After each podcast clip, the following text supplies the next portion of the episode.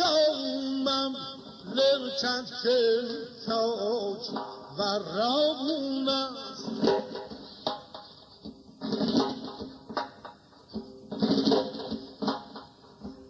این جای جهل خسرو جمشید و چیامون است ایران گل ما و منزل ما آرزوی ما ایران جان ما آمد جان ما مونست جامونست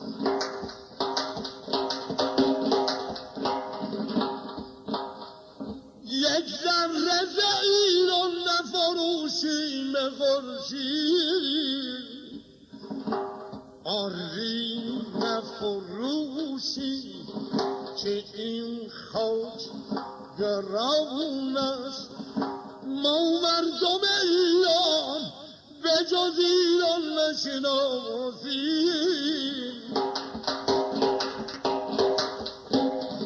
ما مردم ایران به جز ایران نشناسیم گرسان عجم الکه دیگران با به جنابون است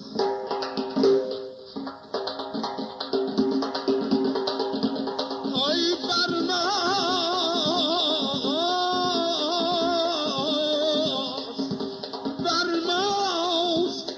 که در روح وطن جن بفشانی اکنون که زخم ما می وطن عشق کشانم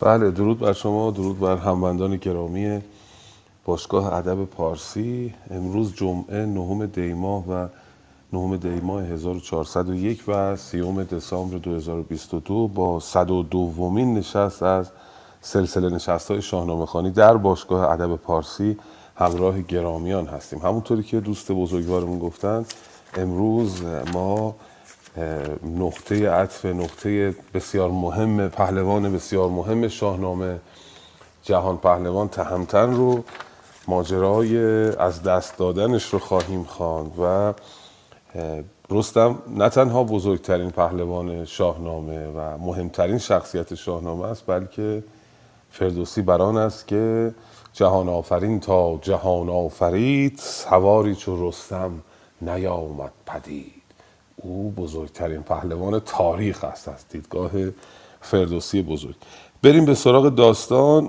گمان میکنم که هر کدام از دوستان نزدیک یک صفحه اگر بخوانیم شاید بتوانیم در موعد مقرر این نشست رو به پایان ببریم. بله با سلام و درود خدمت یاران گرامی حکیم توس و جناب استاد عزیزمون ملکی بزرگوار یکی پیر بود نامش آزاد سرو که با احمد سهل بودی به مرو دلی پر ز دانش سری پر سخن زبان پر ز گفتارهای کهن کجا نامه خسروان داشتی تن و پیکر پهلوان داشتی به سام نریمان کشیدی نژاد بسی داشتی رزم رستم به یاد بگویم کنون آنچ از او یافتم سخن را یک اندر دگر بافتم اگر مانم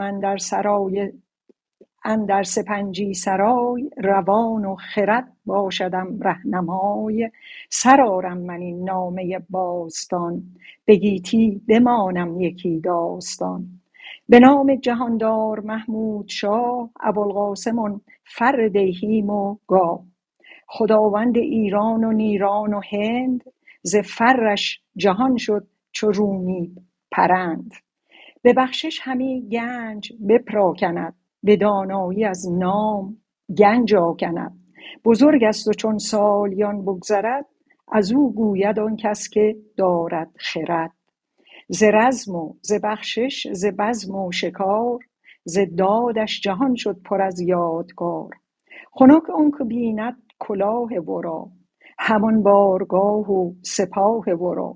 دو گوش و دو پای من آهو گرفت، تهی دستی و سال نیرو گرفت. ببستم بدین گونه بدخواه بخت، بنالم ز بخت بد و سال سخت.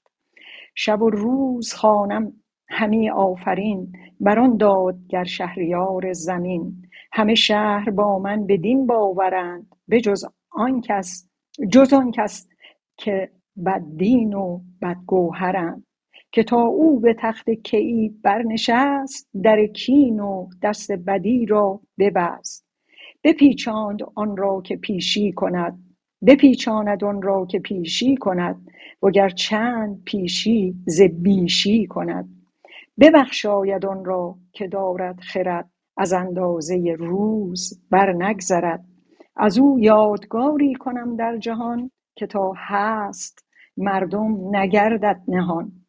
بدین نامه شهریاران پیش، بزرگان و جنگاوران جنگی سواران پیش، همه رزم و بزم است و رای و سخن. گذشته بسی روزگار کهن، همان دانش و دین و پرهیز و رای، همان رهنمونی به دیگر سرای. ز چیزی که از ایشان پسند آیدش، همین روز را سودمند آیدش. کزان برتران یادگارش بود، همان مونس روزگارش بود.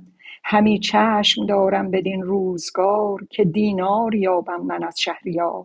که از من پس از مرگ ماند نشان، ز گنج شهنشاه گردن کشان. کنون باز گردم به گفتار سرو، فروزنده سهل ماهان به مرو. بله، بسیار سپاسگزارم. آغاز داستان رستم و شغاد رو خواندن مهین بانو.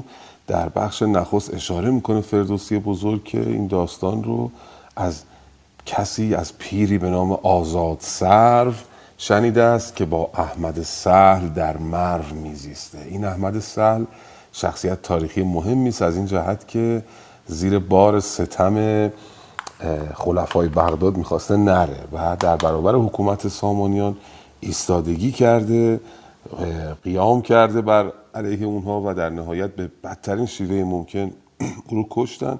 آزاد سرو همزمان با فردوسی نیست، 20 سال پیش از او مرده، بنابراین خودش با دست خودش از او نگرفته. منتها یک منبعی احتمالاً در دست این شخص به نام آزاد سرو بوده است که اون به دست فردوسی رسیده. منبعی بجز شاهنامه ابو منصوری. پس اینجا ما میتونیم نتیجه بگیریم که تنها منبع فردوسی برای سرودن شاهنامه ابو منصوری نبوده، او از منابع دیگری هم بهره گرفته که یکیش رو اینجا مستقیما داره بهش اشاره میکنه، از آزاد سرو که همراه همدوره یا شاید وزیر و رایزن احمد سهل بوده در شهر مرو. احمد سهل در نیشابور اعلام استقلال کرد و از سامانیان، در واقع نام سامانیان رو اونجا از سکه انداخت و میخواست حکومت بکنه که کشته شد. و میگه که او نامه خسروان رو داشته و نژاد این جناب آزاد سرو به سام نریمان میکشیده و رزم رستم رو بسیار به یاد داشته. این داستانی که داره نقل میکنه فردوسی میگه که از او من شنیدم یا از کتابی که او نوشته است خواندم. اگر مانم من در سپنجی سرای، روان و خرد باشدم رهنمای. سرارم من این نامه باستان، به گیتی بمانم یکی داستان. بمانم در کاربرد گذراست به معنی بگذارم، یعنی این داستان رو میگذارم تا بماند از من، در واقع معنی دقیقش اینه. به نام جهاندار محمود شاه، ابوالقاسم آن فر دیهیم و گاه. مطابق معمول شیفت میکنه روی ستایش دیگه. اول توی نامه‌های شاهنامه هم همینطوریه، ستایش خدا رو میکنه، ماجرا رو میگه، بعد شیفت میکنه روی اون سلطانی که داره باهاش صحبت میکنه. هر پهلوانی با هر شاهی که داره صحبت میکنه چون این روالی داره. خود محمود هم، خود فردوسی هم چون این روالی داره، یعنی میره روی سلطان محمود. چند تا بیت هم از سلطان محمود را می ستاید و میگه که همه برانند که سلطان محمود پادشاه بسیار بزرگی است، مگر کسانی که راستگو نیستند، بدگوهر هستند، بددین هستند. و خیلی میستاید. میگذریم از ستایش سلطان محمود، از مدحش. فقط در آخر اینم عرض بکنم که میگه که سلطان محمودم از این بهره میاب، غیر از این که من از وجود سلطان محمود بهره من هستم، او هم نامش به واسطه این شاهنامه جاودان خواهد شد. یک منتی هم خیلی پوشیده بر سر محمود در واقع میگذارد.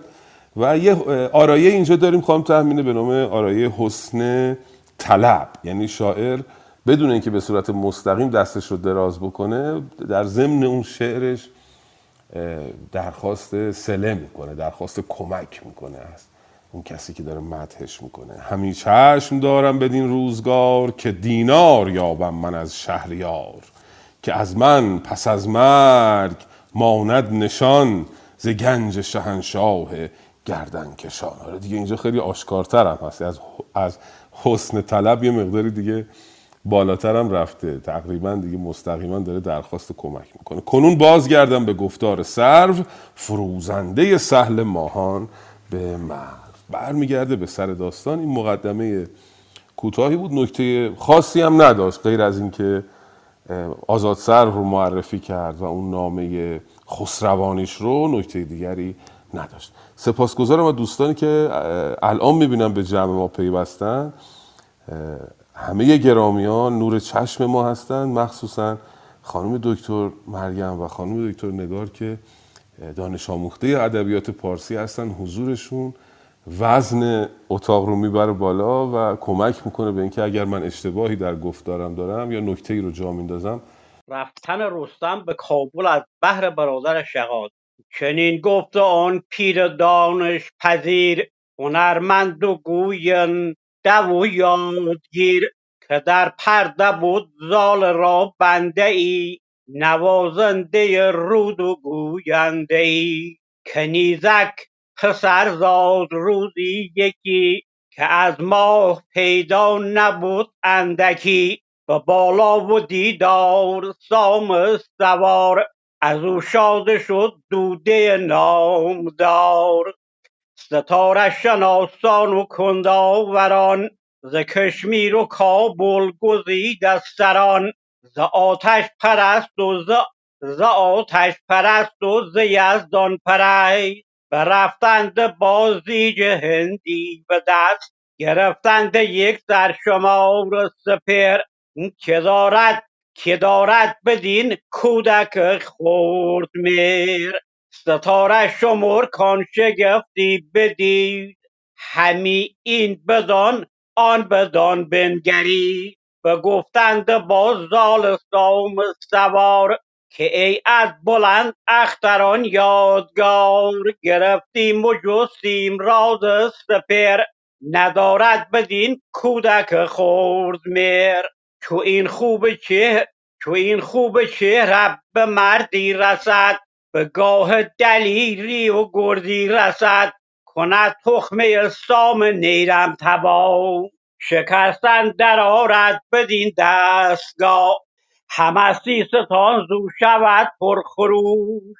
همان شهر ایران برآید به جوش، شود تلخ از او روز بر هر کسی، وزان پس نماند بگیتی بسی، غمی گشت از آن کار دستان سام، ز دادار گیهان همی برد نام، به یزدان چنین گفت که ای رهنمای، که داری سپهر روان را به پای، به هر کار پشت و پناه هم تویی، نماینده رای و راو هم تویی، سپهر آفریدی و اختر همان، همان نیکویی باز ما را گمان، به جز کام و آرام و خوبی مباد، ورا نام کردش سپه بید شغاد، همی داشت مادر چو شد سیر شیر، دلارام و گوینده و یادگیر، بدون سال کودک برافراخت یال، بر شاه کابل فرستاد زال، جوان شد به بالای سرو بلند، سواری دلاور به گرز و کمند. سپهدار کابل بدو بنگرید، همی تاج و تخت کیان را سزید. ز گیتی بدید دار او بود شاد، بدو داد دختر ز بهر نژاد.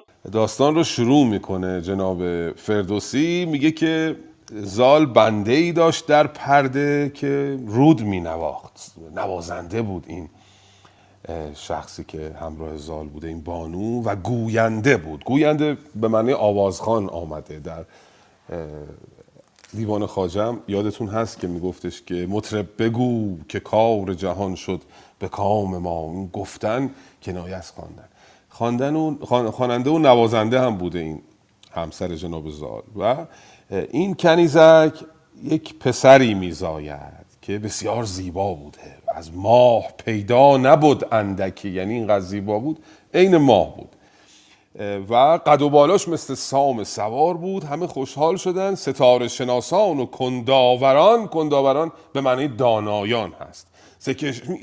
ز کشمیر و کابل گزیده سران، ز آتش پرست و ز یزدان پرست برفتند با زیج هندی به دست. زیج به دست گرفتن ببینن که شمار سپهر رو بگیرن، ببینن که آینده این بچه چگونه خواهد بود. وقتی که نگاه میکنن در این رمل و استرلاب و زیج و اینها به همدیگه نگاه میکنن، شگفت زده میشن. همی این بدان آن بدین بنگرید، بگفتند با زال سام سوار که ای از بلند اختران یادگار، گرفتیم و جستیم راز سپهر، ندارد بدین کودک خرد مهر.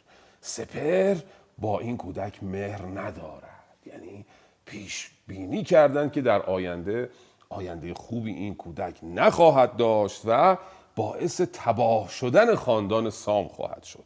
کند تخمه سام نیرم تباه، شکستن در آورد بدین دستگاه. همه سیستان زو شود پرخروش، همان شهر ایران برآید به جوش. همان دوستان گرامی در شاهنامه به معنی همچنین میتونه باشه، نزدیک به این معنا، یعنی یک چیزی رو میخواد اضافه بکنه همان رو به کار میبره. یه سری واژه‌ها هستن که اینا رو اگر بهشون عادت بکنیم خیلی متن شاهنامه ساده است. اینی که برای کسانی که نخستین بار شاهنامه رو تازه شروع میکنن یه مقداری سخت به نظر میاد، اینه که بعضی از واژه‌ها رو کاربردش رو نمیدونن. یکیش همین همانه که معنی همچنین میاد، یکیش همون واژه گره یا اگر که به معنای یا میاد ولی خب برای ما امروز نامانوسه، یا همون ادات پرسش مثل کجا و که در شاهنامه به معنای موصول میاد. خب کجا به معنی ادات دیگه، یعنی چه جایی، ادات پرسشه، یا که به معنای چه کسیه. اما در شاهنامه به معنای جایی که یا کسی که به معنای موصول میاد، مثل همون کاربرد ادات پرسشی زبان انگلیسیه که در معنای موصول هم به کار میرن. در شاهنامه هم همونطوریه، هم در معنای پرسشی آمدن هم در معنای موصول. این دو سه تا نکته اگه حل بشه خوندن شاهنامه خیلی ساده است برای کسانی که تازه شروع میکنن شاهنامه رو. بگذاریم. و از دستان سام، یعنی زال، ناراحت میشه از شنیدن این خبر، اما میره پیش خداوند و میگه همه چیز دست توه و دعا میکنه که اتفاقی نیفته، به جز کام و آرام و خوبی مباد، ورا نام کردش سپهبد شغاد. این کودک بد سرانجام رو نامش رو میگذارن شغاد و مادر اون رو نگه میداره تا او سیرشیر میشه، یعنی بالغ میشه. از شیر خوردن براش تمام میشه. در شاهنامه معمولا کسی که بالغ میشه میگن سیرشیر شد و می خوردن رو آغاز میکنه دیگه. و کسی که تازه بالغ میشه، فردوسی چند جا آمده که با دهانی که هنوز بوی شیر میداد او می میخورد، یعنی خیلی زود بزرگ میشه. بعد از اینکه او بزرگ میشه او رو میفرسته جناب زال به کابل تا پادشاه کابل او رو بپرورد. بدان سال کودک برافراخت یال، بر شاه کابل فرستاد زال.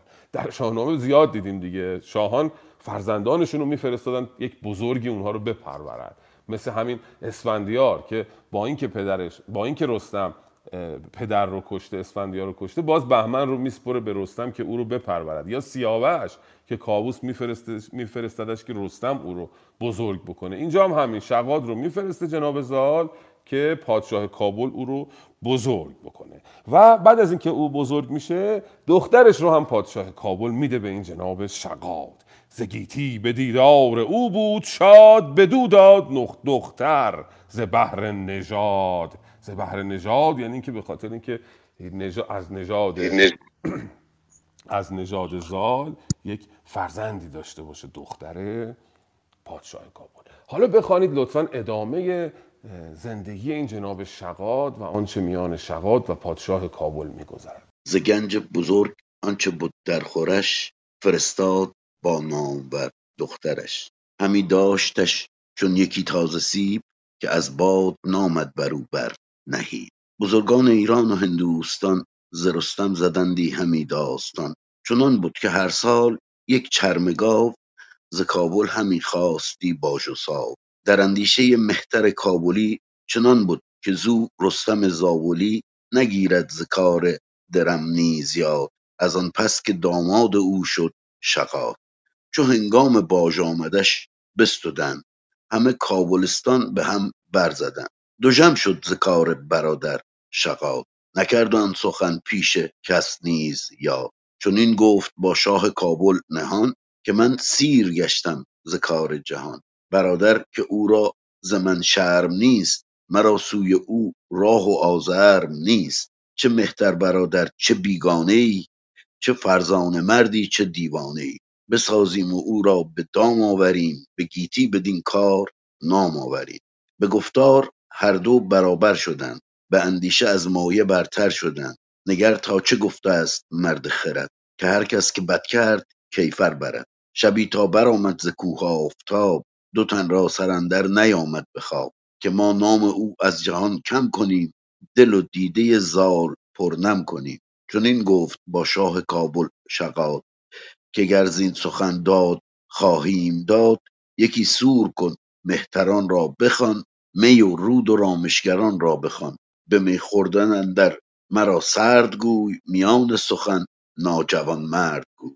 ز خواری شوم سوی زابلستان، بنالم ز سالار کابلستان. ز خواری شوم سوی زابلستان، بنالم ز سالار کابلستان. چه پیش برادر چه پیش پدر، تو را ناسزا خوانم و اندر گهر. برآشوبد او را سر از بهر من، بیابد بدین نامور شهر من. تو نخجیرگاهی نگه کن به راه، بکن چاه چندی به نخجیرگاه. براندازه رستم و رخش ساز، به بن در نشان تیغ‌های دراز. همان نیزه و حربه آبگون، سنان از بر و دست زیر اندرون. اگر 100 کنی چاه بهتر ز 5، چو خواهی که آسوده گردی ز رنج. به جای آر 100 مرد نیرنگ ساز، بکن چاه و بر ماه مگشای راز. سر چاه را سخت کن زان سپس، مگوی این سخن نیز با هیچ کس. سپاسگزارم. به به، بسیار سپاسگزارم. نکته جالبی که اینجا داریم دوستان گرامی اینه که خیلی زود فردوسی از به دنیا آمدن شغاد تا جایی که میرسه به اینکه نقشه بکشه برادرش رو بکشه خیلی زود میرسه. یعنی داستان مرگ رستم چند صفحه بیشتر نیست.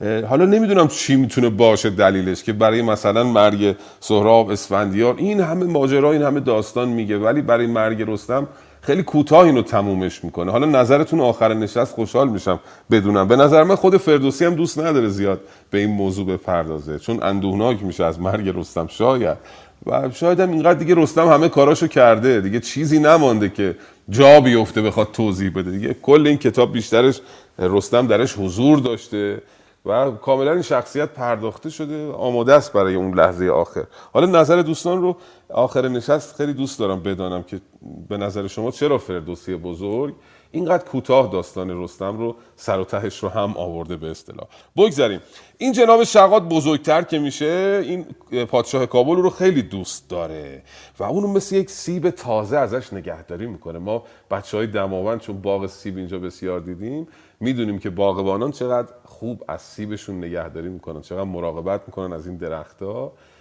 و تا اینکه اینا بزرگ بشن و بر بدن و سیب خیلی ظریف و حساس هم هست، به راحتی با یک تگرگ بعضی موقع یک باغی از بین میره. این جناح کابل به خاطر این فردوسی گفته که مثل یک سیب تازه از این سیب‌ها نگهداری می‌کرده. همی داشتش چون یکی تازه سیب که از باد ناومد بر او بر نهیب. نمیذاش باد از کنار گوشش رد بشه، مراقب این بچه بود. و در این روزگار ایرانیان هر سال یک چرم گاو از کابلیان باج میگرفتن.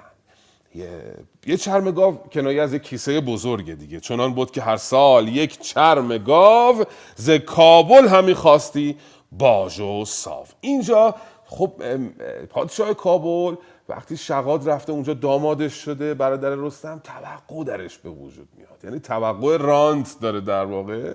میگه حالا که شغاد آمده داماد ما شده دیگه ایرانی‌ها نباید از ما باج بگیرن، اما وقتی هنگام باج میرسه چو هنگام باج آمدش بستدند همه کابلستان به هم بر زدند. هنگام موعد مالیات که میرسه در واقع میان و مطابق معمول کابلستان و کابلستان رو زیر و رو میکنن، اون باج هر ساله رو که یک چرم گاو بوده میگیرن و میبرن. اینو بهشون بر میخوره. جناب شغاد به پدرزنش پادشاه کابل میگه که این چه برادری بود که او ملاحظه منو نکرد. برادر که او راز من شرم نیست، مرا سوی او راه و آزر نیست. چه مهتر برادر چه بیگانه ای، چه فرزانه مردی چه دیوانه ای. چه فرقی میکنه برادر بزرگم باشه یا بیگانه باشه یا فرزانه باشه یا نادان باشه، وقتی که ملاحظه منو نمیکنه و میاد همچنان باج و صاف میگیره از ما،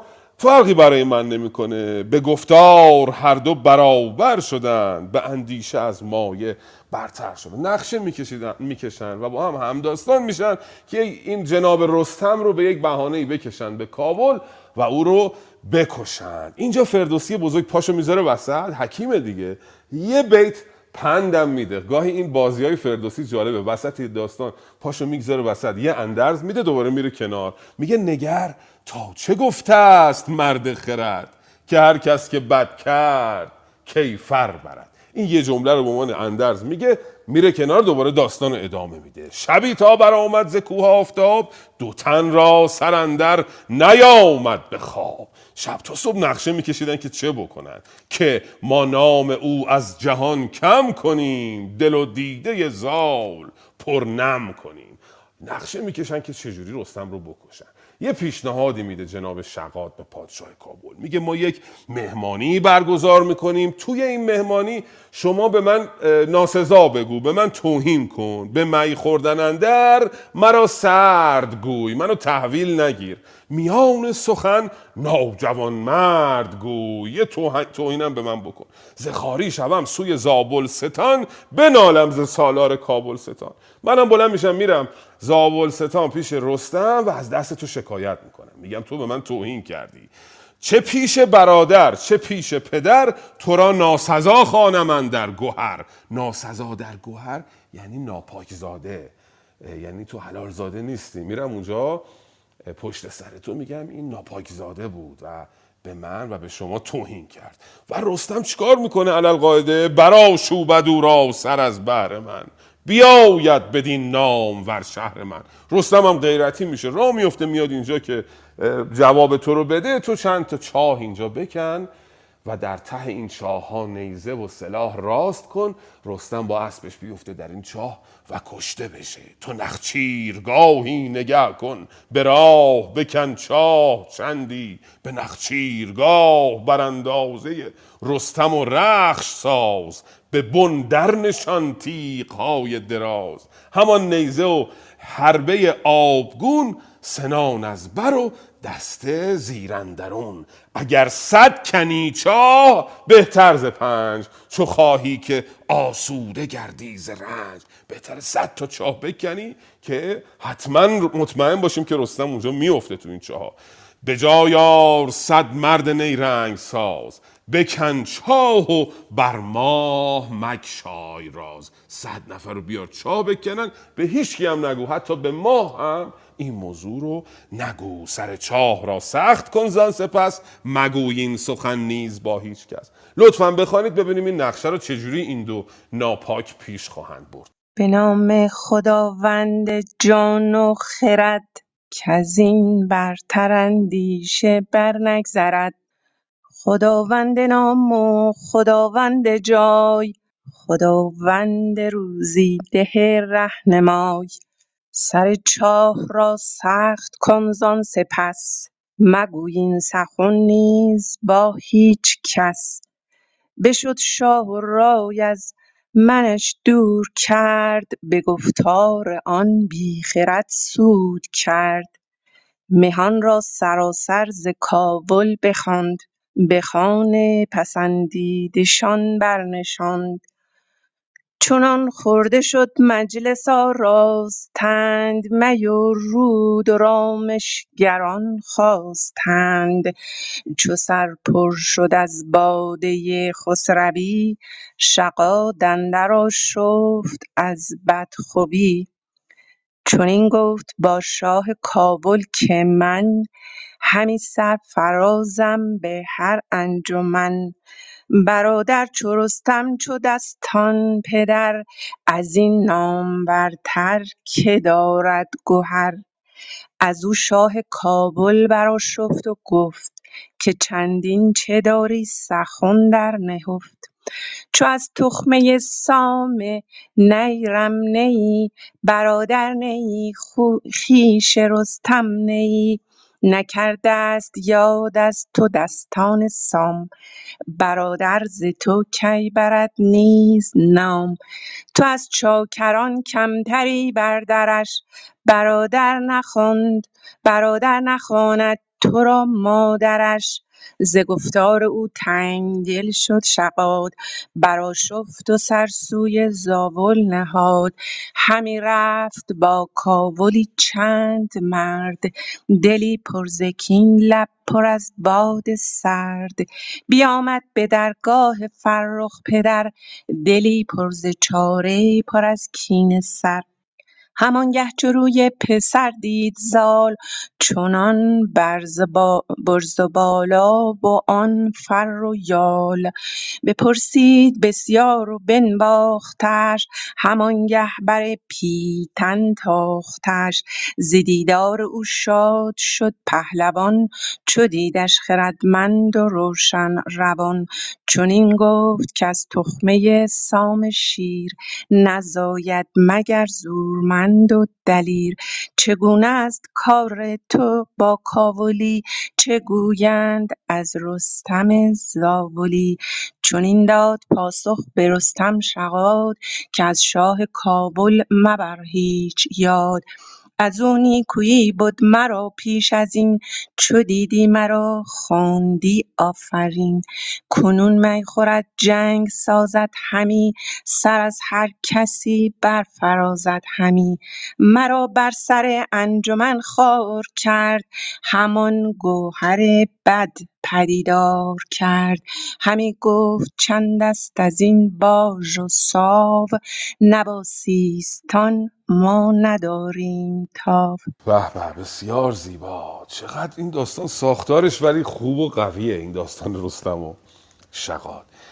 بله، نقشه کشیدن، نقشه رو میشینن سر اون مای، به مای گساری همون نقشه کشیدن رو انجام میده. جناب شغاد یهو وسط برمیگرده میگه که چنین گفت با شاه کابل که من. حالا صحنه رو تصور بفرمایید، شغاد نشسته می میخوره، شاه کابل هم نشسته. یه دفعه شغاد به حالت مستی که میرسه، چنین گفت با شاه کابل که من، همی سر فرازم به هر انجمن. من از همه این جمع سرفرازترم، برادر چو رستم چو دستان پدر، از این نامورتر که دارد گوهر. یه مفاخره تو این جمع میکنه.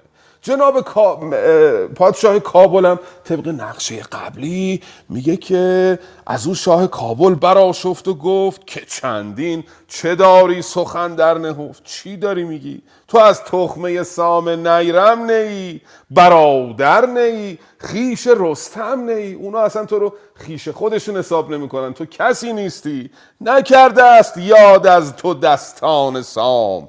برادر ز تو کی برد نیز نام، تو از چاکری کمتری بردرش، برادر نخواند تو را مادرش. مادر رستم هم تو رو برادر رستم نمیدونه. خب میدانید مادر رستم رودابه است، مادر شغاد یه کنیزی بوده است. اینا از مادر جدا بودن. شغاد هم باز طبق نقشه قبلی ناراحت میشه از این حرف و بر میگرده به زابلستان. شکایت جناب پادشاه کابل رو میاره به زابل و ببینید چقدر زشته این رفتار. آدم ناراحت میشه ناخودآگاه که یک نفری فرض کنید میخواد بره بزرگترش شکایت بکنه از ظلم یک کس دیگه ای، اون بزرگتر رو برداره ببره به کشتن بده. خیلی کار زشت و کثیفی است در واقع این کار شغاد. و این رستم این همه مراحل بزرگ رو پشت سر گذاشته، این هفت خان عجیب و غریب، این جنگ‌های بزرگ و چقدر دلاوری‌ها کرده، از سنگ‌ها، از اژدهاها، از به اصطلاح حیوانات وحشی، پهلوانان بزرگ دنیا. از این مراحل گذشته، الان با یه نقشه خیلی کثیف و خیلی کوچیک به دست آدمای کوچیک میخواد کشته بشه. خیلی دردناکه. و این جناب شغاد پس بر میگرده، میاد اول پیش زال و بعد میره پیش رستم و رستم ازش میپرسه چه خبر، پادشاه کابل چه میکرد، در مورد ما چه میگفت. چون این گفت که از تخمه سام شیر نزاید مگر زورمند و دلیر. اول میستاید شغاد رو، میگه تو خیلی دلیری و در خلق خاندان سام هستی، چگونه است کار تو با کابلی. چقدر هم اصلا اسم پادشاه کابل هم نمیاره. حالا قدیم مهراب کابلی رو داشتیم در داستان زال و رودابه، پدرزن جناب زال، اما اینجا اسم پادشاه هم نمیاره. انگار خود فردوسی هم میخواد کوچیک بکنه اون شخص رو، بگه حتی ارزش رو نداره که اسمش رو بیاریم. چگونه است کار تو با کابلی، چه گوید وی از رستم زابلی. در مورد ما چی میگه؟ شغاد بی معرفت اینجا دیگه اون پاسخ رو میده. چون این داد پاسخ به رستم شغاد که از شاه کابل مکن هیچ یاد، از اونی کوی بود مرا پیش از این، چو دیدی مرا خواندی آفرین. قبلا خیلی منو تحویل میگرفت، کنون می خورد چنگ سازد همی، سر از هر کسی برفرازد همی. مرا بر سر انجمن خار کرد، همان گوهر بد پدیدار کرد. منو کوچیک کرد، ذات خودشو نشون داد. همی گفت تا چند از این باج و صاف، نبا سیستان ما نداریم تا. برگشت به من گفتش که چرا من باید به سیستانیا باج بدم و اینطوری نیست که من از سیستانیا کوچکتر باشم. از این پس نگوییم کو رستم است، نزو مردی و گوهر ما کم است. نه فرزند زالی مرا گفت نیز، وگر هستی او خود نیرزد به چیز. پیازداغش هم یه خورده زیاد میکنه شغاد، میگه جناب پادشاه کابل به من گفت تو اصلا فرزند زال نیستی، اگرم فرزند زال باشی مهم نیست. خود زال مگه کیه که تو بخوای پسرش باشی. از آن مهتران شد دلم پر ز درد، ز کابل برفتم دو رخسار زرد. منم ناراحت شدم، از کابل قهر کردم، اومدم پیش تو شکایت کنم. حالا ببینیم رفتار رستم با برادر شغاد چگونه خواهد بود. چو بشنید رستم برآشفت و گفت، که هرگز نماند سخن در نهفت. از او نیز مندی شو از کشورش، که من کشورش باد و من افسرش. من او را بدین گفته بیجان کنم، بر او بر دل دوده پیچان کنم. نشانم تو را شاد بر تخت اوی، به خاک اندر آرم سر بخت اوی. همی داشتش روز چند ارجمند، سپرده بدو جایگاه بلند. ز لشکر گزین کرد شایسته مرد، کسی را که زیبا بود اندر نبرد. بفرمود تا ساز رفتن کنند، ز زابل به کابل نشیمن کنند. چو شد کار لشکر همه ساخته، دل پهلوان گشت پرداخته. بیامد بر مرد جنگی شغاد، که با شاه کابل مکن رزم یاد.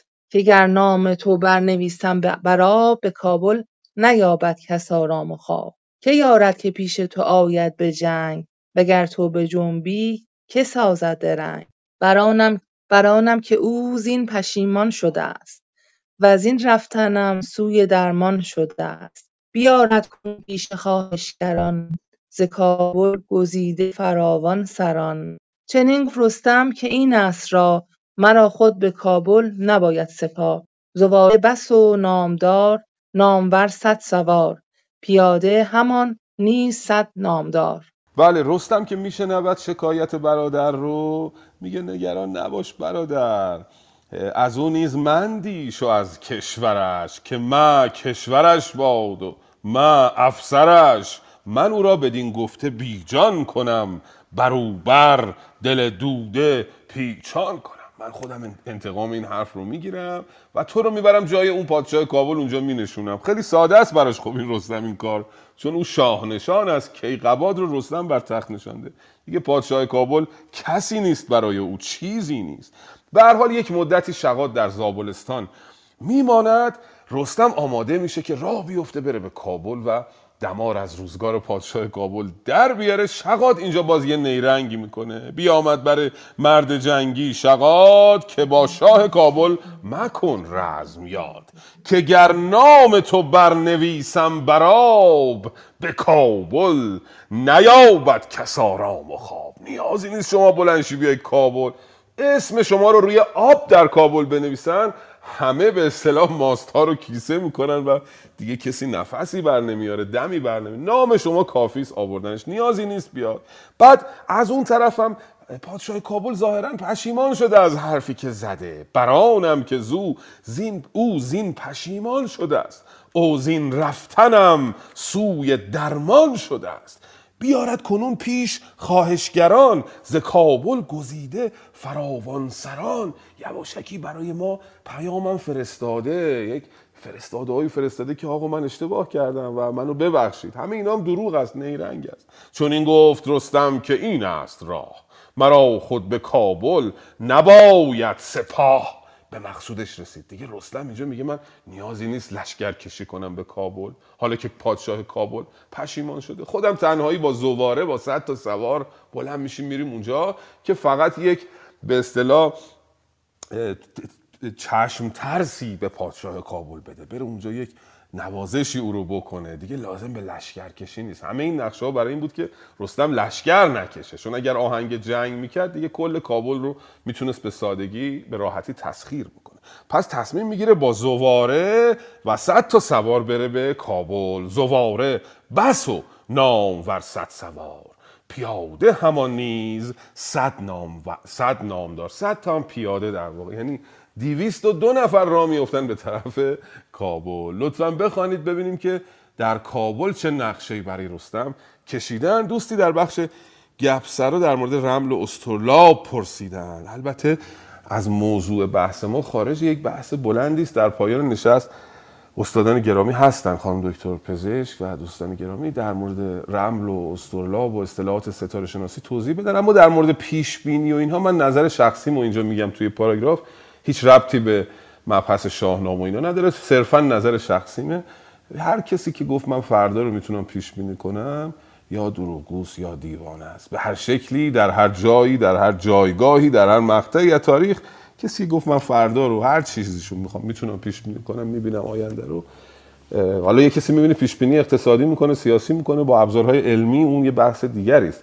اما اینکه بگه من یه جای وصلم، ستاره‌ها به من گفتن که فردا چه اتفاقی میفته، او یا دروغگوست یا دیوانه. ولی خب بالاخره الان اینجا بحث تاریخه، بحث اسطوره است و ما داریم در یک بستر دیگه‌ای سخن میگیم. خانم فاطمه گرامی لطفاً چاه کندن شاه کابل در شکارگاه و افتادن رستم و زواره در آن رو بخوانید. بعد اختر چو از شهر کابل برفت، بدان دشت نخجیر شد شاه تفت. ببرد از میان لشکری چاه کن، کجا نام بردند از آن انجمن. سراسر همه دشت نخجیرگاه، همه چاه بود کنده در زیر کاه. زده حربه ها را بنند در زمین، همان تیغ و ژوبین و شمشیر کین. بخواست شاه کرده سر چاه کور، که مردم ندیدی نه چشم ستور. چو رستم دمان سر به رفتن نهاد، سواری برافکن پویان شغاد. که آمد گو پیلتن بی سپاه، تو پیش آی و زان کرده زنهار خواه. سپهدار کابل بیامد ز شهر، زبان پر ز نوش و روان پر ز زهر. چو چشمش به روی تهمتن رسید، پیاده شد از باره کو را بدید. ز سر شاره هندوی برگرفت، برهنه شد و دست بر سر گرفت. همان موزه از پای بیرون کشید، هزاری به مژگان ز دل خون کشید. درخ را به خاک سیه بر نهاد، همی کرد پوزش ز کار شغاد. که گر مست شد بنده از بیهوشی، نمود اندر آن بیهوشی سرکشی. سزد گر ببخشی گناه مرا، کنی تازه آیین و راه مرا. همی رفت پیشش برهنه دو پای، سری پر ز کینه دلی پر ز رای. ببخشید رستم گناه ورا، فزون کرد از آن پایگاه ورا. سپاس از شما. بله، درود بر شما. بعد اختر چو از شهر کابل برفت، بدان دشت نخچیر شد شاه تفت. وقتی که راه افتاد اومد به شغاد، آمد به ایران، به سیستان. حالا اینا همشون ایران، البته فرقی نمیکنه. آمد به سیستان، اونجا شاه همون کارو کرد، چاها رو کند. خیلی سریع ببرد از میان لشکری چاه کن، کجا نام بردند از آن انجمن. کسانی که نام بردن گفتن اینا چاه کنن، اینا رو همه رو برد و اون چاه ها رو کند. سراسر همه دشت نخچیرگاه، همه چاه بود کنده در زیر کاه. این چاه ها رو دهانش رو با کاه پوشاندن، زده حربه ها را بنن در زمین. همان تیغ و ژوپین و شمشیر کین، افزار جنگی رو ته چاه به صورت ایستاده گذاشتن که رستم وقتی در این چاه ها میفته از بین بره. رستم هم از این ور راه میفته میره. نزدیک کابل که میشه، شغاد یک فرستاده ای برای پادشاه کابل میفرسته، میگه زود باش بیا به استقبال رستم و پوزش خواهی کن ازش. و میگه که برو به پادشاه کابل بگو که آمد گوه پیلتن بی سپاه، تو پیش آی و زان کرده زنهار خواه. بیا اینجا بگو من اشتباه کردم. سپهدار کابل بیامد ز شهر، زبان پر ز نوش و روان پر ز زهر. چه قشنگ این قید مصرای دوم، زبانش پر از نوش بوده، حرفای خوب میزده، ولی دلش مغزش پر از زهر بوده. آمد و ببین چقدر حقیر شخصیت این پادشاه کابل که حتی اسمش هم فردوسی نیاورده تو این کتاب. آمدانه من گمان میکنم اسمشو نیاورده، چون اسم همه شخصیت ها رو معمولا میگه دیگه. حتی شخصیت های خیلی عادی رو اسمشو در شاهنامه میارن، ولی اینجا اسم این پادشاه کابل رو اصلا اسم نداره. سپهدار کابل بیامد ز شهر، زبان پر ز نوش و روان پر ز زهر. چو چشمش به روی تهمتن رسید، پیاده شد از باره کو را بدید. ز سر شاره هندوی برگرفت، برهنه شد و دست بر سر گرفت. برهنه لخت نیست، همون رو سرشون که چیزی نمیذاشتن میگفتن این سرش برهنه است. اینو از سرش بر میداره، دست رو سرش میذاره. حالا ببینید چقدر رفتار حقیرانه‌ای داره. یه لحظه نمیدونم چرا یاد اون داستانی افتادم در مورد امراض که در جنگی داشته شکست می‌خورد، یه دفعه برهنه میشه، که خودش رو اینقدر حقیر نشان میده پیش اون پهلوانی که می‌خواسته او رو بکشه که او رو نکشه. در واقع این خیلی مشابه اون رفتار پادشاه شغاد من گمان می‌کنم. برهنه میشه که خودش رو حقیر نشون بده و به غلط کردن میفته، ببخشید، در نزد رستم. همان موزه از پای بیرون کشید، کفشش هم در میاره، به زاری به مژگان ز دل خون کشید.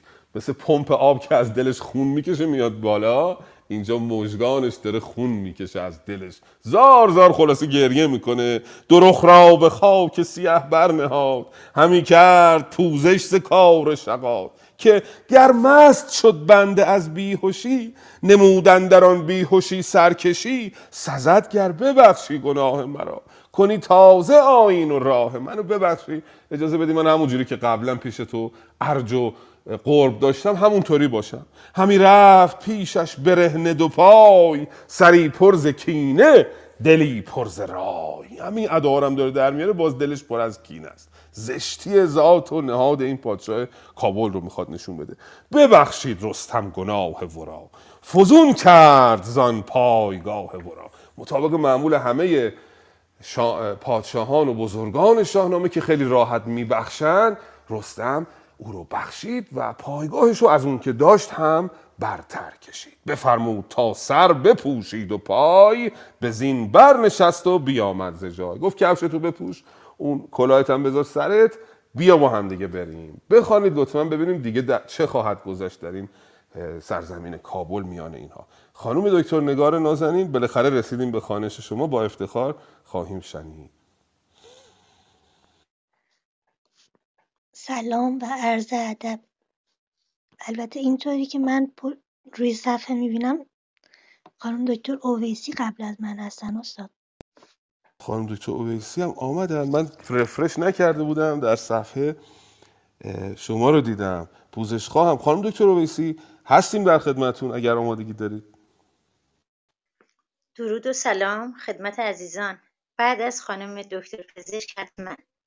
به به، خواهش میکنم. درود بر این همه فروتنی و مهرورزی. خانم دکتر نگار دیگه زحمت بکشید که ما سخت منتظریم خانش هم شما هم خانم دکتر رو بشنویم. بفرمایید. خواهش میکنم. چشم. به نام خداوند جان و خرد. بر شهر کابل یکی جای بود، ز سبزی زمینش دلارای بود. به دوی اندرون آب و چندی درخت، به شادی نهادند هر جای تخت. بسی خوردنی ها بیاورد شاه، بیاراست خرم یکی جشنگاه. می آورد و رامشگران را بخواند، مهان را به تخت نهی برنشاند. از آن پس به رستم چنین گفت شاه، که چون رایت آید به نخچیرگاه. یکی جای دارم بر این دشت و کوه، به هر جای نخچیر گشته گروه. همه دشت غرم است و آهو و گور، کسی را که باشد تگاور ستور. به چنگ آیدش گور و آهو به دشت، از آن دشت خرم نشاید گذشت. ز گفتار او رستم آمد به شور، از آن دشت پر آب و پست گردد گمان. چنین است کار جهان جهان، نخواهد گشادن به ما بر نهان. به دریا نهنگ و به هامون پلنگ، همان شیر جنگاور تیز چنگ. ابا پشه و مور در چنگ مرگ، یکی باشدی در بدن نیست برگ. سپاسگزارم. بفرمایید دوستم. به به، بسیار سپاسگزارم. خوانش استاندارد، درست، دقیق. سپاسگزارم که هستید. بله، به هر حال وقتی که رستم میره اونجا و این گفتگو اتفاق میفته، رستم پادشاه کابل رو میبخشه. پادشاه کابل میگه من یک جایی اینجا دارم، یک شکارگاهی، یک بزمگاهی و یک نخچیرگاهی که اونجا پر از قرم و آهو و گوره. بیا بریم اونجا. کسی که اهل شکار باشه نمیتونه از این پیشنهاد بگذره. در واقع به چنگ آویدش گور و آهو به دشت، از آن دشت خرم نشاید گذشت. دست میذاره رو نقطه ضعف رستم. به قول دکتر کزازی آسیب جای رستم، به نقطه ضعف میگن آسیب جای. دست میذاره رو اونجا. رستم عاشق شکاره دیگه. به گفتار او رستم آمد به شور، از آن دشت پر آب و نخچیر گور. رستم هم سر کیف میاد و اینجا 4 بیت دوباره فردوسی بزرگ حکمتش رو به ما میده. میگه به چیزی که آید کسی را زمان، بپیچد دلش کژ گردد گمان. چون این است کار جهان جهان. جهان جهان بازی با کلماته. اینو میگن جناس تام یا جناس مرکب هم میتونه باشه دیگه. جهان چیزی که میجهد، جهانم که همون دنیاست. این صفت چیزی که میجهد و داده به جهان. جهان جهان خیلی زیباست. نخواهد گشادن به ما بر نهان. دنیا هیچ وقت نهانش رو به ما نشون نمیده. به دریا نهنگ و به هامون پلنگ، همان شیر جنگاور تیز چنگ.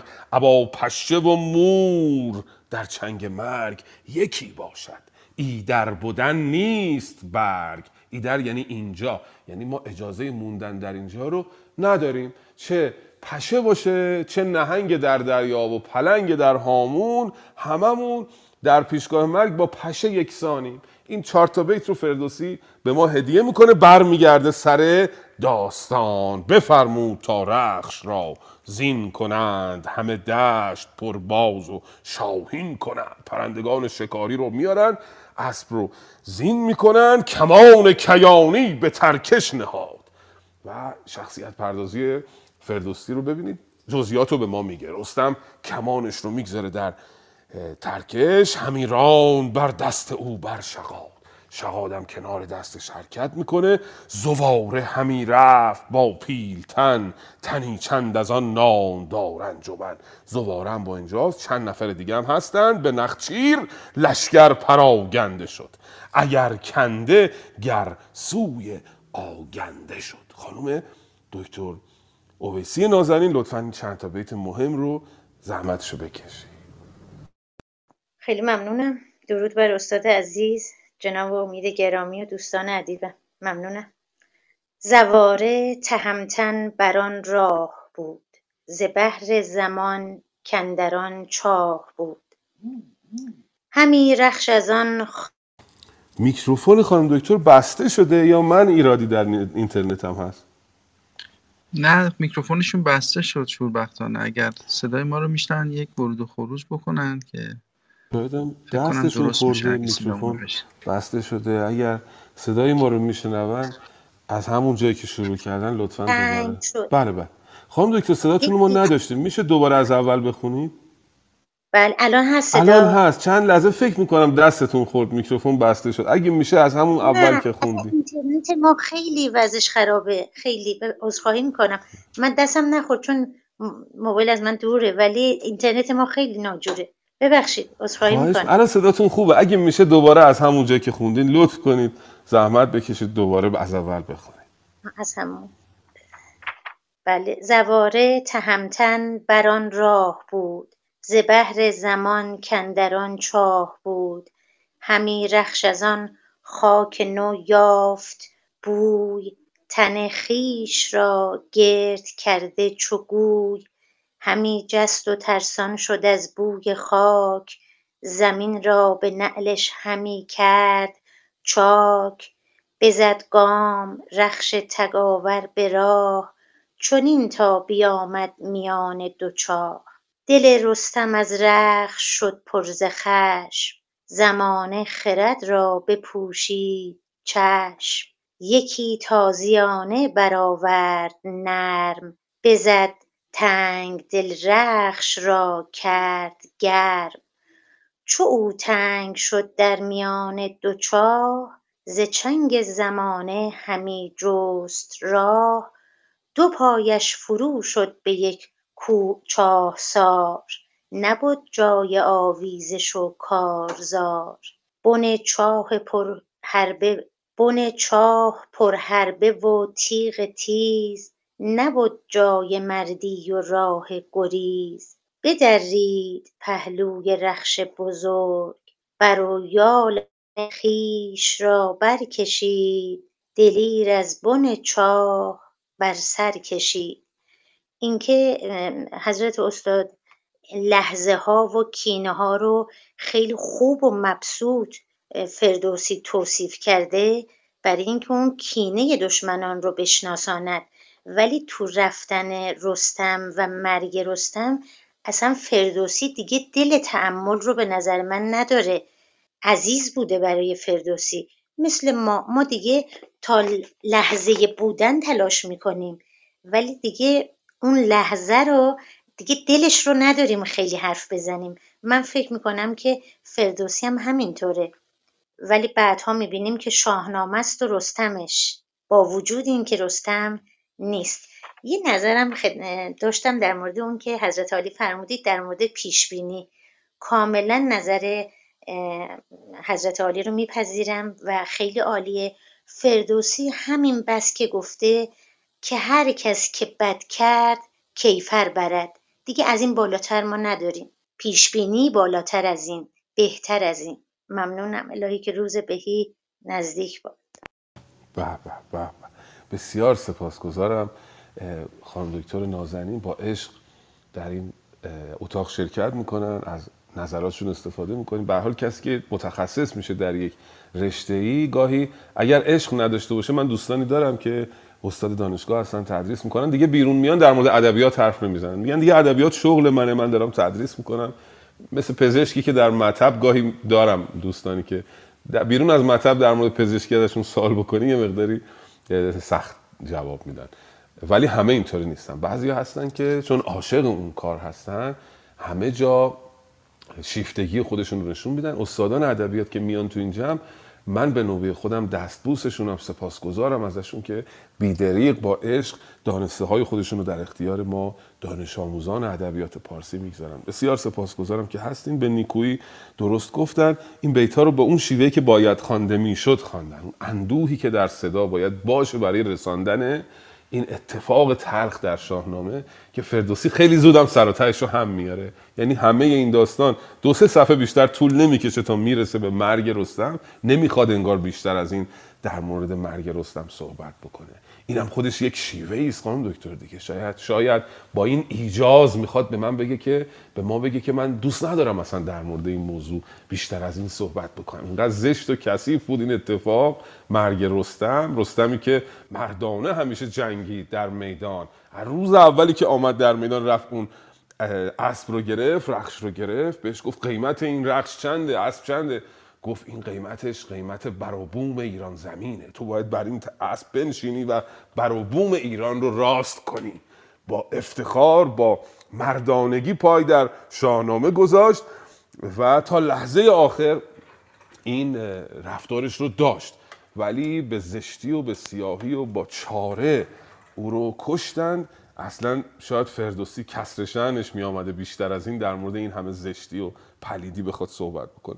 باز در مورد این قضیه صحبت خواهیم کرد. برگردیم به داستان رستم زباره و تهمتن. یه دوستی پرسش کرد در بخش پیام‌های خصوصی: به نخچیر لشکر پراگنده شد، اگر کنده گرسوی آگنده شد. گفتن این یعنی چی؟ کنده یعنی همون چاهایی که کندن، آگندم یعنی اونایی که پره نکندن. یعنی این شکارچیان در این دشت پخش شدن، بعضیاشون رفتن به طرف چاه. رستم آمد به طرف چاه با زواره، بعضیاشون هم رفتن به اون طرفی که چاه نبود، آگنده بود، پر بود.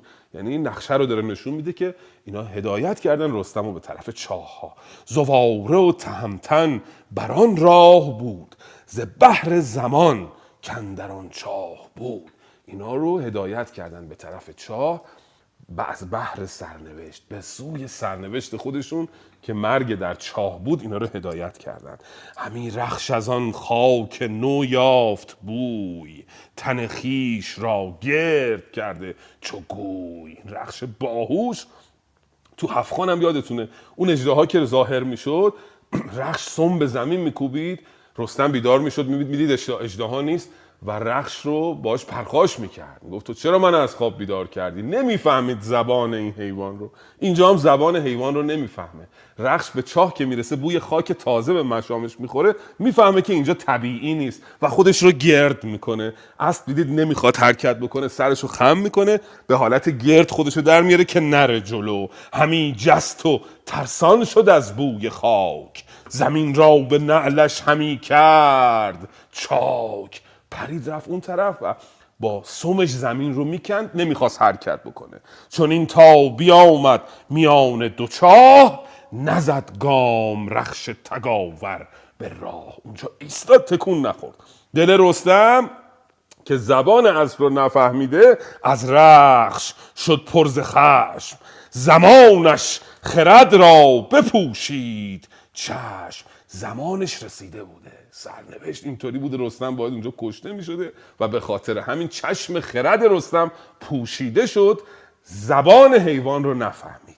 یکی تازیانه براورد نرم، بزد تنگ دل رخش را کرد گرم. چو او تنگ شد در میان دو چاه، ز چنگ زمانه همی جست راه. رخش از یک طرف سوارش داره بهش فرمان میده که حرکت بکنه، از یه طرف طبیعتش بهش میگه که نباید بری. مانده بود که چه بکنه در میان دو چاه، ناگهان دو تا پاش فرو رفت به چاه جلویی. دو پایش فرو شد به یک چاه سار، نبود جای آویزش و کارزار. دیگه جای جنگ و تلاش نیست، مرگ فرا رسیده. پاهای رخش به چاه فرو میره، بن چاه پرحربه و تیغ تیز، نبود جای مردی و راه گریز. هیچ وقت رستم بی گریزگاه نبود در شاهنامه، همیشه نزد دیو سپید با اون عظمتش، نزد اژدها، نزد زن جادو در زمستان، در هر جایی که بود یک راه گریزی پیدا میکنه. ولی اینجا فردوسی میگه هیچ راه گریزی براش نبود، چون زمانش فرا رسیده. بدرید پهلوی رخش سترگ، بر و پای آن پهلوان بزرگ. به مردی تن خویش را برکشید، دلیر از بن چاه بر سر کشید. رستم زخمی، بر و پاش زخمی شده، خودش رو از چاه به سختی بالا میکشه، در دهانه چاه. اونجا رستم رو ما نگه می‌داریم. لطفاً بخوانید کشتن رستم شغاد را و مردن. چو با خستگی چشم‌ها برگشاد، بدید آن بداندیش روی شغاد. بدانست کان چاره و راه اوست، شغاد فریبنده بدخواه اوست. بدو گفت کای مرد بدبخت و شوم، ز کار تو و ز کار تو ویران شد آباد بود. پشیمانی آید تو را زین سخن، بپیچی از این بد نگردی کهن. بر او با فرامرز و یکتا باش، به جان و دل او را نیکوخواه باش. چنین پاسخ آورد ناکس شغاد، که گردون گردان تو را داد. تو چندین چه نازی به خون ریختن، به ایران به تاراج آویختن. ز کابل نخواهی دگر بار سیم، نه شاهان شوند از تو زین پس ببین. گه آمد که بر تو سرایت زمان، شوی کشته بر دست آهرمنان. همانگه سپهدار کابل ز راه، به دشت اندر آمد به نخچیرگاه. گو پیلتن را چنان خسته دید، همان خستگیهاش نابسته دید. بدو گفت کای نامدار سپاه، چه بودت بدین دشت نخچیرگاه. شوم زود چندی به زشک آورم، ز درد تو خونین سرشک آورم. مگر خستگیهات گردد درست، نباید مرا رخ به خوناب شست. تهمتن چنین داد پاسخ بدوی، که ای مرد بدگوهر چاره جوی. سر آمد مرا روزگار بزشک، تو بر من مپالای خونین سرشک. فراوان بمانی سرایت زمان، کسی زنده بر نگذرد با سمان. نه من پیش دارم ز جمشید فر، که ببرید بیور میانش به ار. نه از آفریدون نه از کیقباد، بزرگان و شاهان فرخ نژاد. گلوی سیاوش به خنجر برید، گروی زره چون زمانش رسید. همه شهریاران ایران بودند، به رزم اندرون نره شیران بودند. برفتند و ما دیرتر ماندیم، چو شیر جیان برگذر ماندیم. فرامرز پور جهان بین من، بیاید بخواهد ز تو کین من. چون این گفت پس با شغاد پلید، که اکنون که بر من چنین بد رسید. ز ترکش برآور کمان مرا، به کار آوران ترجمان مرا. بزه کن بنه پیش من باد و تیر، نباید که آن شیر نخشیر گیر. گزند آیدم کمانی بود، سودمند آیدم. ندرد مگر زنده شیری تنم، زمانی بود تن به خاک افکنم. شغاد آمد آن چرخ را برکشید، به زه کرد و یک بارش اندر کشید، بخندید و پیش تهمتن نهاد، به مرگ برادر همی بود شاد. تهمتن به سختی کمان برگرفت، بدان خستگی پیشش اندر گرفت. برادر ز تیرش بترسید سخت، بیامد سپر کرد نرد درخت. درختی بدید از برابر چنار، برو برگذشته بسی روزگار.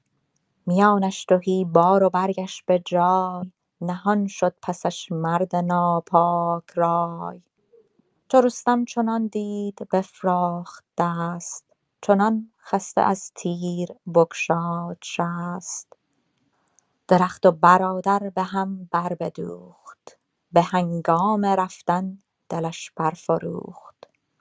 شغاد از پس زخم او آه کرد، تهمتن بر او درد کوتاه کرد. چون این گفت رستم که یزدان سپاس، که بودم همه سال یزدان شناس. از آن کس که جانم رسیده بلا، بر نبگذشت شب مرا زور دادی که از مرگ پیش. از این بی وفا خواستم کین خویش، بگفت این و جانش برآمد ز تن، بر او زار و گریان شدند انجمن. رستم به چاه میافتد، به سختی خودش رو به بالای چاه میرساند. اینجا رفتار جناب سپهدار کابل، جناب پادشاه خیلی جالبه. وقتی میاد میبینه که رستم زخمی خودش رو به بالای چاه رسونده، از جنازه رستم هم میترسه، از پیکر در حال احتضار رستم هم میترسه. گوه پیل تن را چنان خسته دید، همه خستگیهاش نابسته دید. بدو گفت که نامدار سپاه، چه بودت بر این دشت نخچیرگاه؟ شوم زود و چندی پزشک آورم، ز درد تو خونین سرشک آورم. مگر خستگیهات گردد درست، نباید مرا رخ به خون آب شست. تات بازی میکنه جلوی رستم و از رستمی که در حال مرگ هستش هم حساب میبره، ولی رستم میدونه که او کیست و چه کرده. تهمتن چنین داد پاسخ بدوی، که ای مرد بدگوهر چاره جوی، سرآمد مرا روزگار پزشک، تو بر من مپالای خونین سرشک. نمیخواد گریه کنی، روزگار من سر آمده. یاد یه ماجرایی افتادم دوستان گرامی. شاهنامه یک کتاب اجتماعی است. استاد شجریان وقتی که از دنیا رفت در بیمارستان جم بود گمانم، با اون شب شنیدیم، بلند شدیم رفتیم جلوی بیمارستان جم. خیلی هم راه دوری است از اینجا تا اونجا. دیدیم که دور تا دور همه خیابان‌هایی که به بیمارستان ختم میشه رو بستن و استاد رو برده بودن از اونجا، اصلا جنازه‌اش رو برده بودن جای دیگه، ولی مردم هنوز حالشون خوب نبود، میخواستن برن دور این بیمارستان. این ماموران بسته بودن راه‌ها رو، نمیذاشتن کسی نزدیک بشه. یه جوانمردی با ماشین آمد، داشت رد میشد، پیاده شد از ماشینش، از اون طرف فریاد زد، خطاب به نیروهای امنیتی گفتش که شما اینقدر بیچاره اید که از جنازه، از جای خالی استاد هم میترسید. حالا حکایت این جناب پادشاه کابل است با رستم که از جای خالی او نیز میترسد. من برگردم چند متر بالاتر، جا انداختم رفتار شغاد رو با رستم. چو با خستگی چشم ها برگشاد، بدید آن بداندیش روی شغاد. رستم وقتی از اون چاه میاد بیرون، چشش به صورت برادرش میفته.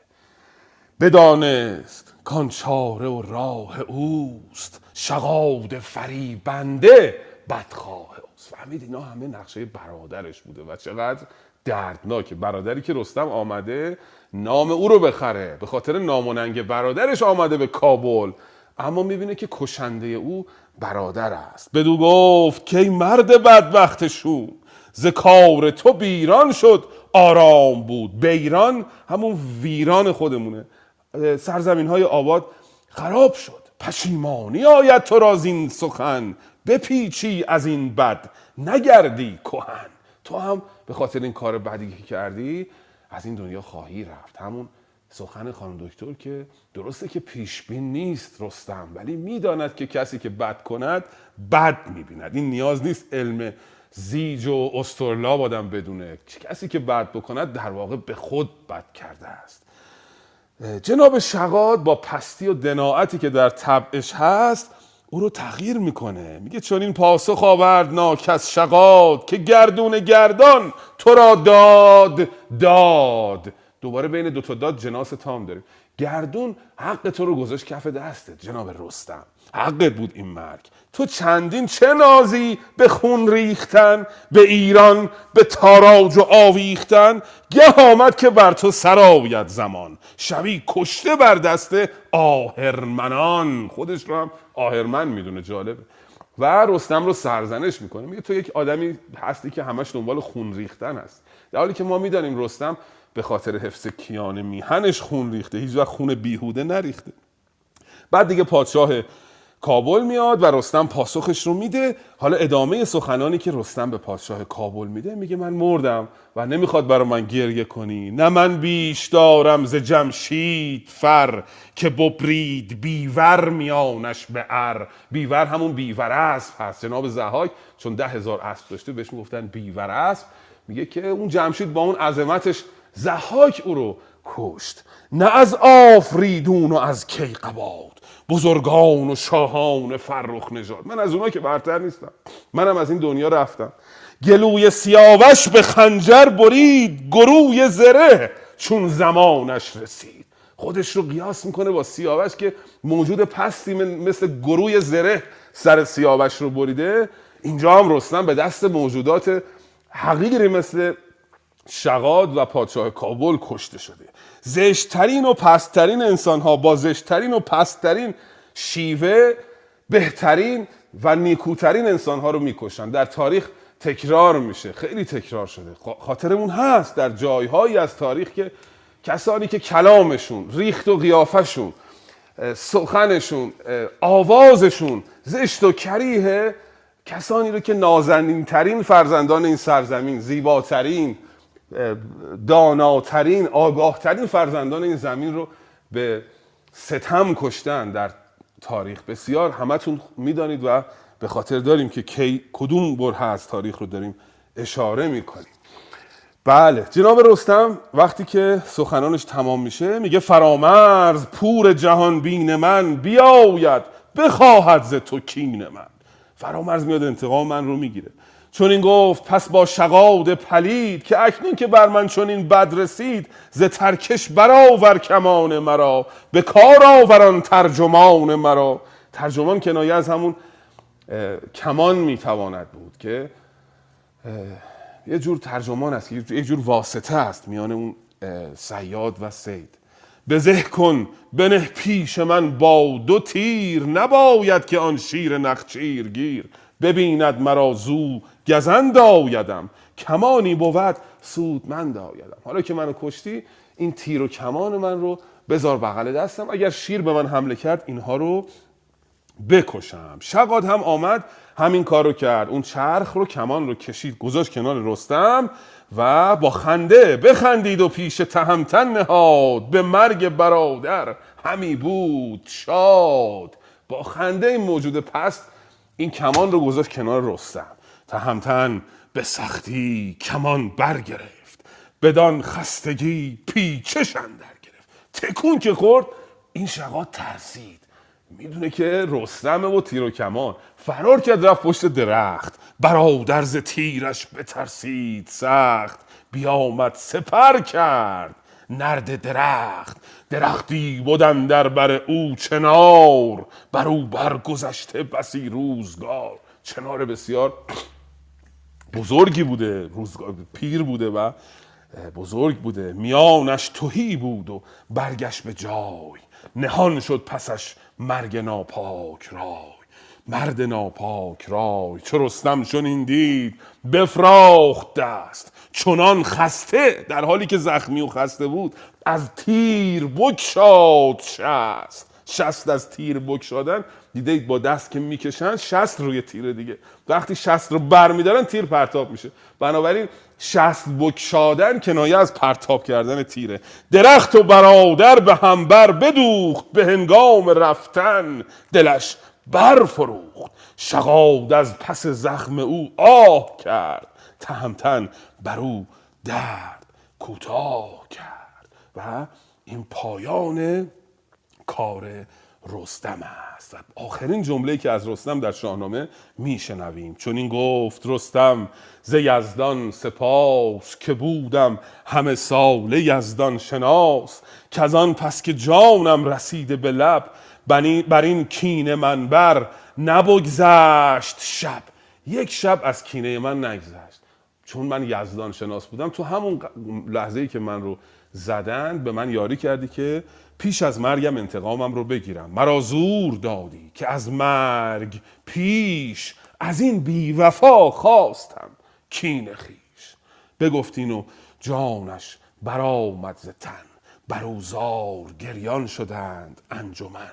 زواره به چاهی دگر در، بمرد سواری نماند از بزرگان و خرد. و این پایان کار رستم نازنین است در شاهنامه. دیگه از این به بعد ما رستم رو نخواهیم داشت و خواهیم رفت به سراغ بخش تاریخی. در نشست بعدی ماجرای به اصطلاح کشته آوردن فرامرز تابوت کردن رستم رو و انتقام فرامرز از پادشاه کابل رو و سوگواری پدر و مادر بر رستم رو خواهیم خواند. و بعدش هم پادشاهی بهمن اسفندیار که روزگار خوشی در انتظار خانواده رستم نخواهد بود، آنچنان که وعدش رو هم داده بود که کسی که اسفندیار رو بکشد روزگار خوشی نخواهد داشت. فکر میکنم جناب امید بالاخره تونستیم امروز بعد از مدت‌ها تو یک ساعت نشستمون رو به پایان ببریم. همه دوستان همراهی کردن، خواندن. گمان نمی‌کنم کسی مانده باشد. شاید یه چند دقیقه وقت داریم در مورد اون دو تا پرسشی که مطرح شد. اگر دوستی سخنی دارد بخواند، اگر وقتی اضافه آمد یک شعر کوتاهی من سالها پیش سرودم که توش در مورد شاهنامه صحبت شده، فرصتی شد من اینم خدمتتون دارم میخواد امروز خواهش میکنم. البته شعر که چند سال یک بار من یه حالی بهم دست میده، چند تا خط مینویسم، پیشترم خوندم خدمت دوستان، ولی الان یه حالی بهم دست داد پس از مرگ رستم، دارم میخواد اینو یه بار دیگه برای دوستان بخوانم. بله. ایرانیم فرزند آتش، زاده اسپند، از چوب و سنگ و آهن و دیوار، بیزارم آینه دار خاک و آب و آتش و طوفان، از بوسه بر گل سجده بر مردار، بیزارم رستم نژادم کاوه‌ام اسطوره‌ام انسان، از خاک بوسی و از استغفار، بیزارم من وامدار غیرت اسفندیارم، از همسایگی با مردم بیار، بیزارم سوی سیاوش در دلم، شهنامه در دستم، از نوحه های شوم و محنتبار، بیزارم من وارث فردوسی و سعدی و خیامم، از ناله جغدانه بر آوار، بیزارم من همصدای صانع و سهراب و فرزادم، از آستان از بیت از دربار، بیزارم شعرم صدای چاک چاک زخم شلوارم، از لحظه های خواندن حکم سحرگاه و از گرگومیش قرمز قنبار، بیزارم شور شریف زندگی در خون من جاری است، از روزمرگی خستگی تکرار، بیزارم هر روز نظارگر کوه دماوند و از ننگ استبداد و استثمار، بیزارم شاگرد وندیدادم و از وعده فردا جنات و تجری تحت الانهار، بیزارم از قصه های عمرو و زید و خالد و سعد و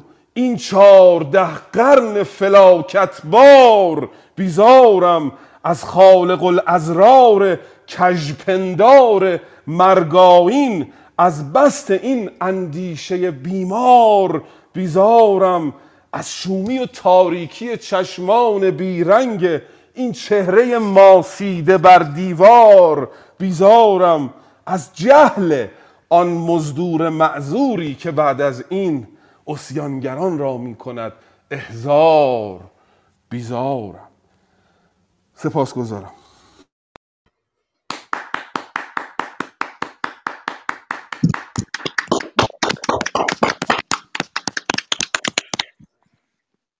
درود بر شما.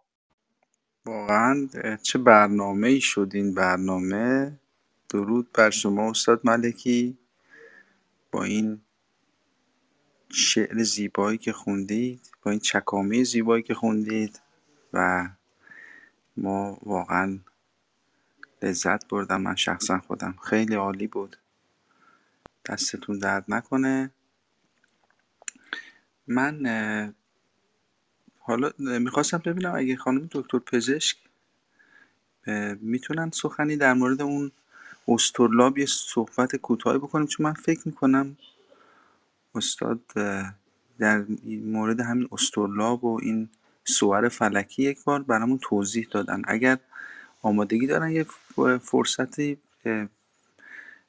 بگذاریم برای همین استرلاب، و فکر میکنم من توی یکی از کلاسه خانم دکتر صحبت کردن در مورد صور فلکی و اسماشون و چقدر مهم بوده که حالا اون قرآن رو متوجه بشن، قرآن بزرگ و اون استرلاب یک ابزاری بوده که در حقیقت ایرانی‌ها تکمیلش میکنن و بسیار هم پیشرفته بوده و میتونستن خیلی خوب صور فلکی و اون پیشبینی‌هایی که داشتن بکنن که چه زمانی خسوف میشه، کسوف میشه، نمیدونم قرآن اتفاق میفته، اینا رو میتونستن رصد کنن، و به خاطر اینکه خیلی اعتقاد داشتن به این سرنوشت که در آسمان ها رقم میخوره، برای همین خیلی هم پیشرفت کرده بودن. حالا اگر خانم دکتر شما صحبتی دارید ما سراپا گوشیم، و دوست عزیزمون جناب فردین هم فکر کنم یک بحثی بود خیلی زیبا در گرفته بود در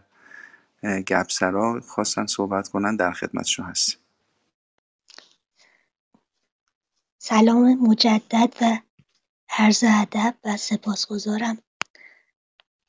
درباره رمل و استرلاب که واقعا چیزی نمیدونم این که از این، ولی چیزی که هست من فرمودید به تأثیر گردش حالا بگیم سیارگان یا اختران یا هر اسمی که داشته، به تأثیر اینها بر سرنوشت انسان معتقد بودن، بر بسته به اینکه حالا در زمان تولد یک شخص، حالا اونطوری که توی این طالع بینی ها آدم میبینه و میخونه، بسته به اینکه حالا در چه زمانی و به قول معروف زیر تأثیر کدوم یکی از این صور فلکی یا این 7 اختر به دنیا آمده باشه، حالا حدس می‌زدن که خوشبخت خواهد بود یا نگونبخت خواهد بود یا چیزهای دیگه.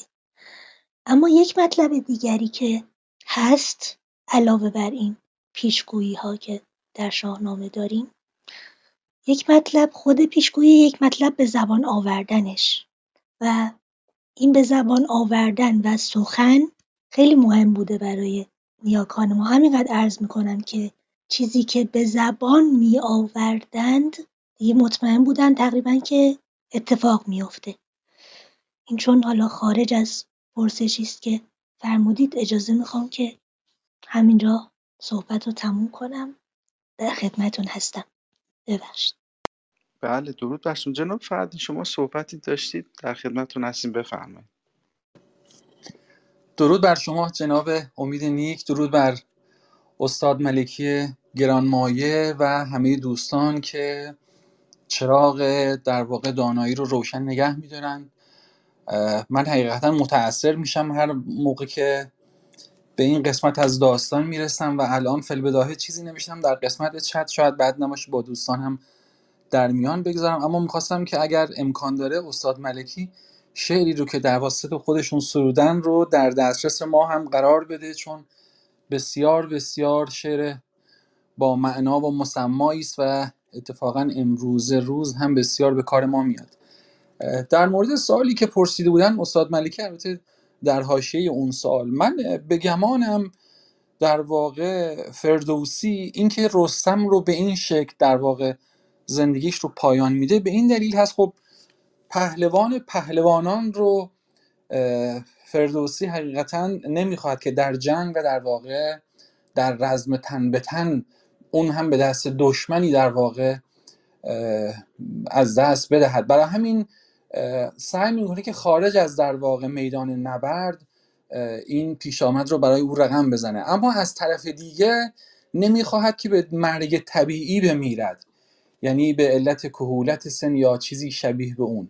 بنابراین سعی میکنند که در واقع گویی تشبیه از جنگ هم باشد، اما اینکه به دست برادر خود و به دست در واقع نزدیک ترین کس خود هم در واقع فردوسی مرگ رستم رو رقم میزنه، شاید اشاره و یا تمثیلی بر اون بوده که در واقع ما ایرانیان تنها به دست خودمون سقوط کردیم، تنها به دست خودمون برمیاییم، بزرگی میکنیم و بعد از اون هم به دست خودمون در واقع کشته میشویم، که استاد ملکی به درستی اشاره کردن که تاریخ ما سراسر از خیانت بود و خیانت بود و خیانت و این خیانت تا امروز هم در واقع جریان دارد و بزرگانی از تاریخ ما رو در واقع کسی نکشت جز خود ما ایرانیان.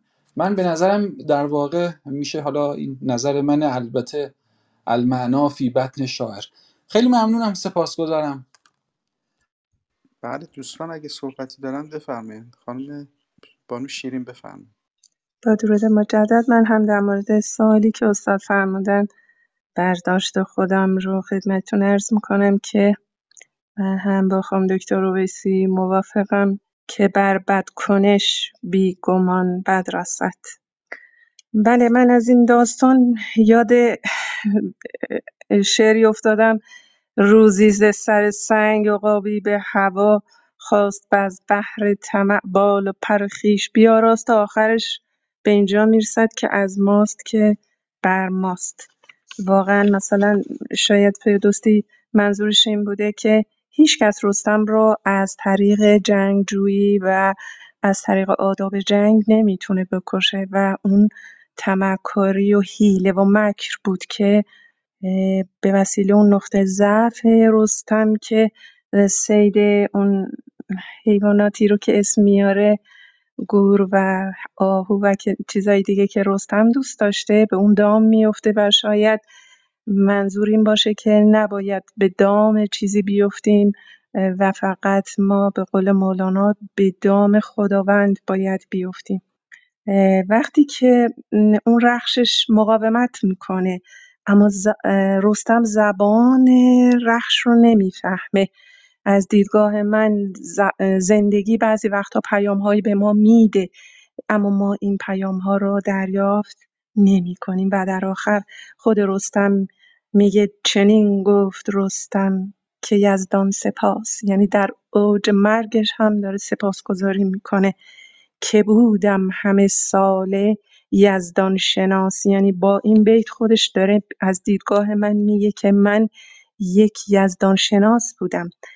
یعنی چی؟ به نظر من اینه که تمام این جنگ ها درسته که در بیرون بین ایران و دشمنان اتفاق افتاده، ولی از دیدگاه من چون یزدان شناس بوده دائما بین جنگ درونی نفس خوب و بد خودش هم بوده، چون از 7 خان گذشته و به مقام انسان برتر رسیده و بالاخره هر کسی باید این جهان رو ترک کنه و شاید توی شاهنامه فردوسی دوست نداره بیشتر از این بگه که این کالبدشه میمیره، ولیکن رستم همیشه زنده است. سعد یا مرد نکونام نمیرد هرگز، مرده آن است که نامش به نگویی نبرد. این از دیدگاه من بود. تشکر. در این حال رستم حتما باید شهید میهن باشد و جان سپار و جانگواه میهن هم باشد که نه در زمین جنگ در واقع بلکه به توسط دسیسه در واقع برادرش و یا شاه کابل و همراهی شاه کابل در واقع این اتفاق براش می‌افتاد. بنابراین اون مقام شهادت و جان سپاری و جانگواهی میهن همچنان برای رستم محفوظ مانده است. خیلی ممنونم.